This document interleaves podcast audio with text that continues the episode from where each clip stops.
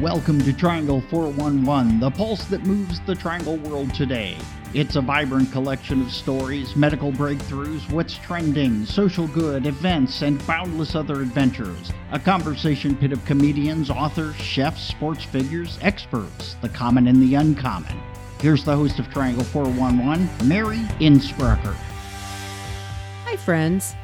One of our most popular shows has been on marketing especially for small businesses. So we've invited Tom back to teach us all about marketing during this recuperation period post COVID. It's a different world out there. Tom, known as a marketing guru and a former CMO, chief marketing officer with some 40 years of experience, will share plenty of sage advice and direction with us today. Welcome, Tom. Well, hi, Mary. Thanks for having me. I think that's the first time I've ever been called Sage, so I'll I'll file that one away and tell my grandkids. so I thought we would approach this subject in more or less a Q&A, question and answer session because there's sure a lot of questions out there with the hit uh, these poor companies have experienced during the pandemic. I think this might be the best way to get the most mileage to getting on the road to recovery. Okay. So let's start out. Should should businesses go for new customers or stick with existing customers? Uh, it's a wonderful question because it's actually quite strategic, uh, but there's a, a quick answer, and in, in, in, the spirit of trying to give the advice and the quick answer in the Q and A, um, it's it's right now probably smarter to go for customer retention, which means stick with your existing customers. Uh, it depends across the spectrum. There's a lot of businesses and problems. Uh, but many surveys in the last six months have shown that the number one go to market strategy for uh, heads of marketing across the country is to stick with their existing customers, not to spend a lot of money trying to attract in brand new customers you've never seen before. So, what about discount prices, lower prices, have uh, or do a return to business sale? You know, I, I think that's a great uh, insight that people naturally have because they're concerned if you're coming back from a period where COVID hurt you, right? And you're worried to, to kind of generate that traffic and get people back in the door and competition. But I generally advise against that in fact, I'd say more than generally, I'd say you don't really need to do that right now. If you're thinking of something, I'll put it in the world of promotions because pricing tends to be a promotion, right? A big discount or uh, a cut. Think of other elements of value you add that aren't related to the price.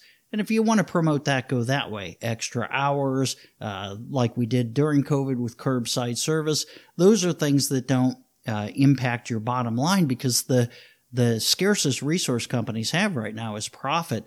So the worst thing you can really do is to be cutting prices, which goes directly to the bottom line. And I'm a big fan of the slogan, once a price goes down, it never goes back up, right? You set new expectations and open yourself up for competition and, and deteriorating margins.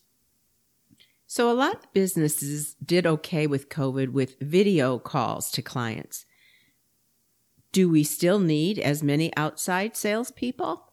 Wow. so many people are asking that question right now. It's a, uh, a tough answer because it's a scale, right? If you've got 50 or 60 outside salespeople, it's much different than if you've got two or one or three, uh, somewhere a little lower. Uh, a lot of people are exploring that question. I would say, in general, companies that found that during the time of COVID where they stayed open, um, if they had a reduced sales presence and they maintained their business by video and phone calls, then you should explore a continuation of that. It is a lower cost. Maybe it's an inside sales or a, a phone service uh, person that might be less expensive than a commissioned outside salesperson.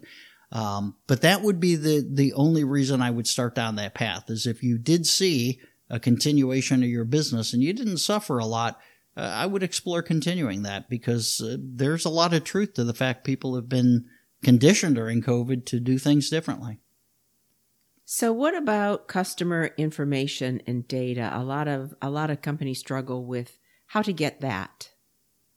Insights all come from information, right? It's the information age. Data is everything.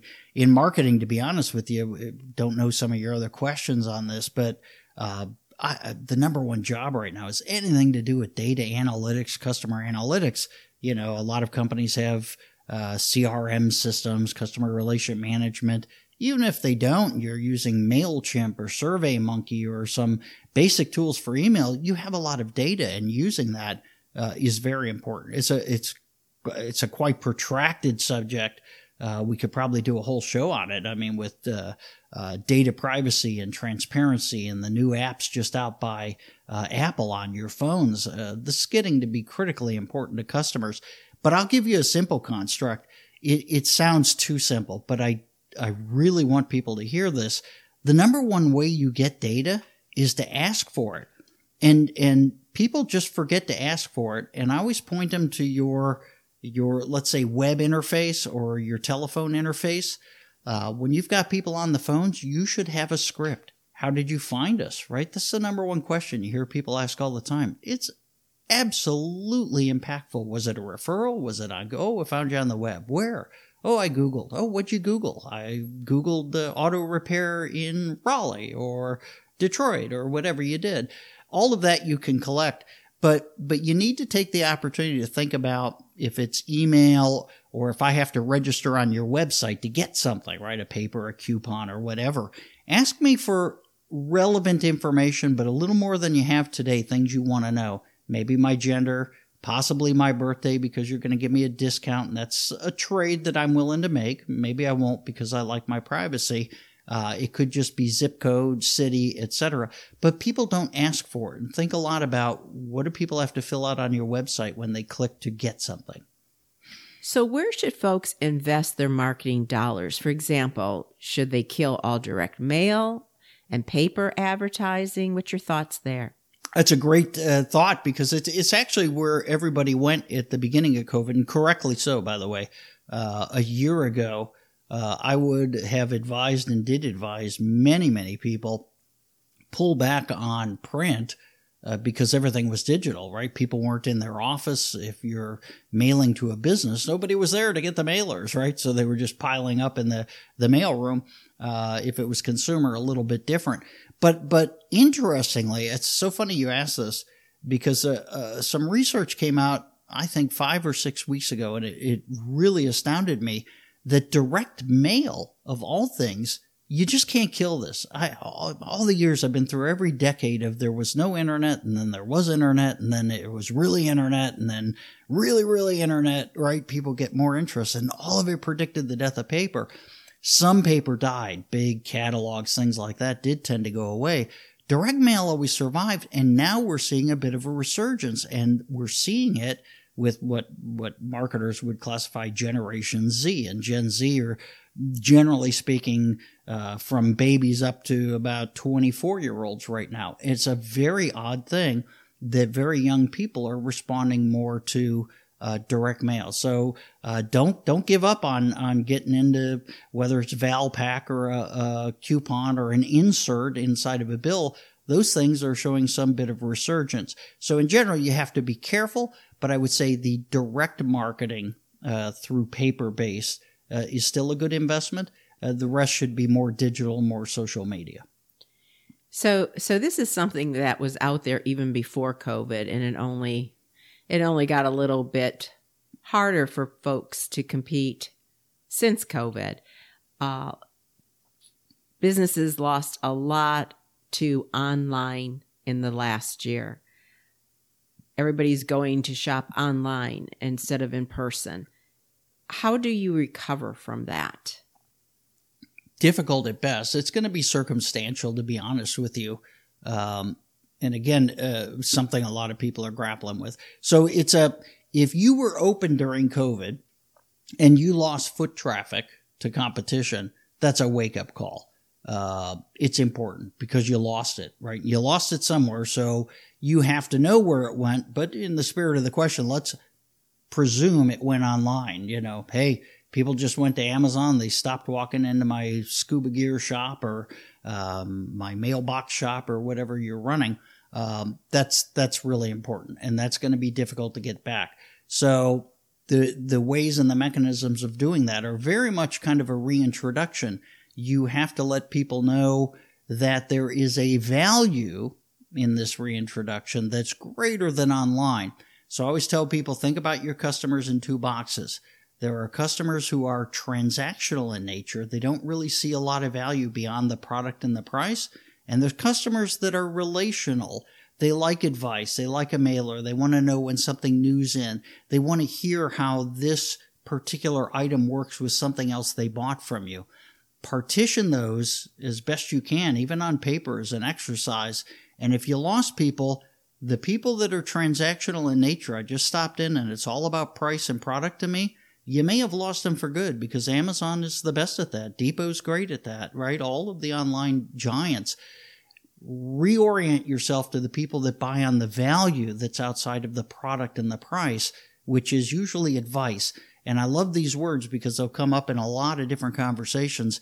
Anything you do on the side of the ledger that's in the help me column, meaning how do you help your clients beyond I have the product and delivery and it's on the shelf, that's where you want to dig in because that's the value that they enjoy from you as a either a retailer or a, a repair shop or an insurance agency. That is very good advice. Something I would have never thought about. That I think is very key, Tom. And and this kind of goes into our next question. Because if you're providing that help and that service and that relationship, it might help in this area where folks struggle to get more word of mouth and get referrals. Yeah, exactly. And and referrals are uh, they're printed, they're written, they're word of mouth. Uh, I don't know. We talked about this the first time, just for fun. There's a one of my favorite stories. There's actually an association called the Word of Mouth Marketing Association, WOMMA, W O M M A. And when they came out 30 years ago or so, uh, the joke was, I don't know it's true to be honest with you, because someone probably Googling it right now.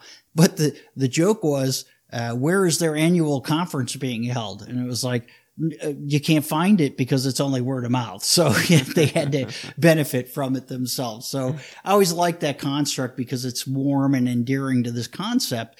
Today, though, word of mouth is really referral. It's five star review. It's uh, it's Yelp. It's Google reviews, right? It's people leaving things on your site. So I'm going to harken back to a different perspective we talked about with data. The number one, this is a fact, the number one reason that companies don't get the amount of referrals, references, reviews that they want is they don't provide a facility for it. They don't provide a place to do it. So if I bought from you, and uh, let's say this is an online experience because predominantly today it is, so it's a fine answer if there's no way on your site for me to click a five star or review or forward or share to a friend or post it to Facebook or check in or, you know, tweet it or hashtag it or, you know, mention it on LinkedIn, well, you're never going to get it. So number one, just think about this is called the customer journey. After they own something and they take it home, the next step is called advocacy in, in marketing and advocacy is rate, refer, recommend. So what are they doing? Ah, they're just owning your product. Have you provided them a prompt, an email, anything that says, would you please share this? We're all consumers. You get these all day long. As a business owner now, though, you got to say, hey, did I go do that? because those referrals are very important. I, I could go a lot more on that, but I think that's the, the big construct is simple again. Hey, make sure you have something. And it's true. Just about every one of these questions, we could do a show per question, but we're trying to give the most bang for the buck here and do an overview of everything people are struggling through and and congratulations to everybody who's made it through or is still attempting to here, here. you know there's there's still there's still uh hope on the horizon so um and and I know you mentioned keep your customers, your current customers. But if people want to score a few new ones, what would be the best tips for getting new customers? The the number one reason I think uh, for any customer to seek out uh, a new supplier, right, a new business. So, do you on on the other end of this? How do I get a new customer? Um, I think the number one reason is that you know what your value is, right? And you're very clearly able to articulate. Now, so in marketing, and we could uh, make this fancy and talk about value propositions and be boring, but I love that phrase. What's your value proposition? Which means at the end of the day, I, I can make it very simple with my clients. I say this Why should I buy you instead of your competition? And if you find your answers kind of lackluster, then you're not going to drive new customers. And you need to work on it. You need to orient yourself to be either more service oriented or advice giving. Again, I'm back to this help me column. A big, big stake in the ground right now for all companies because of the online uh, onslaught and the ease of doing digital business is when I'm face to face or I'm in your store or I'm on your website. If you are digital, by the way, a lot of people listening to this have digital presence. Oh, like, how do I help you and distinguish myself differently than my competition? And that's all wrapped around this issue of value. It's also wrapped around that issue I mentioned before. There are people that like to just buy. Hey, I order this from you. You already met my spec as the supplier.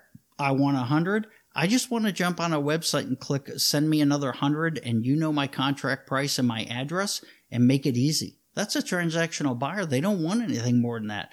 So for those people, you have to have the best experience possible. Again, we're all trained by Amazon. How easy is it to buy on Amazon? I'm logged in. I find it, click, bang, go, refund, bam, everything's simple. And then on the other side, for relationship, it's more around the construct of giving advice.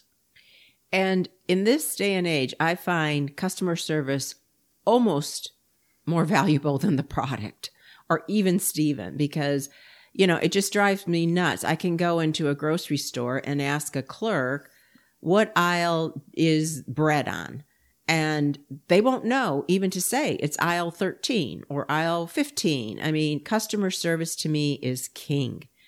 Um, now, I wanted to jump to uh, the folks that have been told to do more personalization in marketing. What's could the I trick? could I mention something real quick Okay. though that you said it really because you were on a really big point. It ties to a couple of your other questions, and and it's that that issue of uh, retention and loyalty, satisfaction. Right, they are all in the same boat. They tend to drive each other. Very quickly, I'll say this: modern marketing research says the number one pe- reason that people are loyal to a company is that company's ability to overcome a problem with them. It trumps every other aspect of ratio, uh, uh, aspect of loyalty you could imagine. When a client has a problem with you, if they feel when you pick up the phone that you're on their side and you're trying to help them and you quickly and rapidly resolve it, that drives loyalty. They will love you for that because all of them know the experience of the 10 hours they were on hold for the cable company or the phone company. Oh, and, and they talked to, su- uh, you know, I'll bet you're rolling your eyes. Oh, I had to talk to a supervisor and they got it wrong. And then in a month they got it wrong again.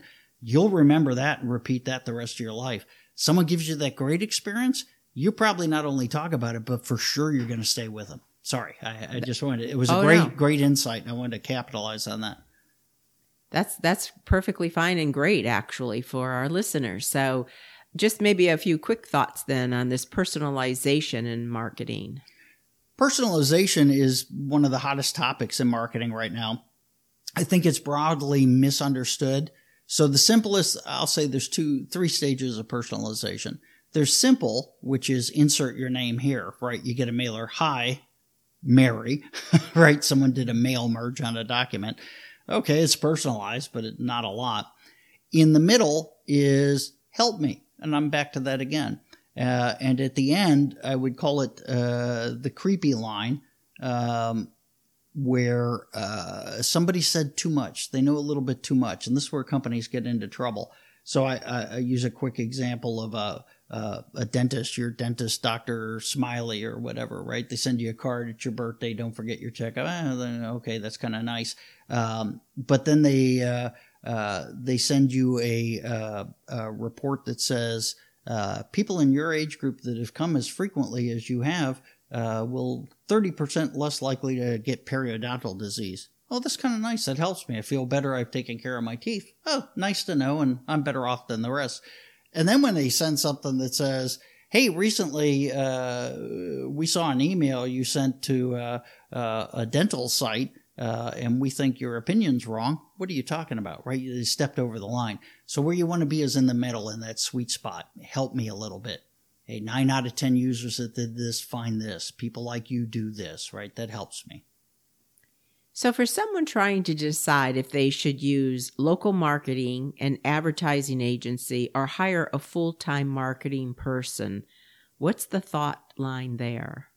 That's a tough one. You could spend a lot of time, but but I'll give you two quick insights. One is sit down and decide what is really core to your business, your value, right? What's the family jewels of what you do? If it's, oh, it's, it's how I think through problems and propose solutions, then don't ever give that away. Don't ever hire that out. Make sure you have a person for that. And if you need that person and you hire it out, hire someone and stop jobbing it out to a local agency. Um, the other uh, quick example I'd say is I mentioned it before anything to do with digital uh, analysis, looking at all this data you get from your marketing automation, that stuff you need to keep in house because that information is gold. Okay, and I guess we'll close with probably the most heavy duty question that we've had today, Tom. What is the most important marketing skill or capability one should have for the next few years? Hmm. You see the smoke coming out of my ears. I, I have to think about it. There, in the in the short term, I've said it twice, so I don't want to kind of go back on what I said. Look, the short term skills that that most people need are digital savviness, analytics, people that know how to use the the information you have and turn the data you have and turn it to information. That's the gold. I have data. How do I get information out of it? Those those people. That's great. That's a great skill. But I don't think it's the most important. I think the single most important person in all of marketing in any company would fall in the realm of customer experience. That's the biggest term, but I'll make it simple. Someone that understands how to segment your customers and target them based on their needs or behaviors. If you can find a person that's very good at that, and there are plenty of them, and you say, I need to do segmentation and define needs and behaviors, that's the single most important thing you can have. Absolutely, without a doubt. Okay, fantastic. Thank you so much for being here. I know so many people are going to value and benefit from this information. Let's just take a moment to applaud everybody out there who's getting back on track, trying hard. Again, Tom, thank you for giving them a way to do that. Go America, go business. Time for our nonprofit spotlight. The Assistance League of the Triangle Area is a volunteer organization dedicated to transforming the lives of women, children, and families through community programs. They operate six programs, including Operation School Bell, providing new clothing, shoes, backpacks, and school supplies and health items to students, Women in Need, which is designed to help homeless and women in crisis with personal care items, laundry vouchers, bus tickets, and other items as needed. Kids Place at WakeMed Pediatric Emergency Department, created to supply games, books, toys, and furnishings for over 45,000 children that visit the facility each year, as well as 1,500 teddy bears for the children that need an extra element of comfort. They also have a scholarship program. And then there's SMILE, which stands for Senior Multi Interest Lifetime Enrichment, increasing interaction with senior citizens in the community for mutual education and enrichment. And lastly, community sharing, their effort to partner with other local nonprofit organizations by redistributing gently used items. More information can be found at altriangle.org. altriangle.org. Well, it's time to high five and say goodbye keep listening here or at our website because it's NASCAR and Durham Bull season and we have the behind the scenes. We will also tell you how to interpret your dreams or share your grief over coffee at a death cafe. Or get a load of this an artist who uses her psychic abilities to paint. It's all here and more. I'm Mary Innsbrucker for Triangle 411. Today, dot, dot, dot, be gentle with others.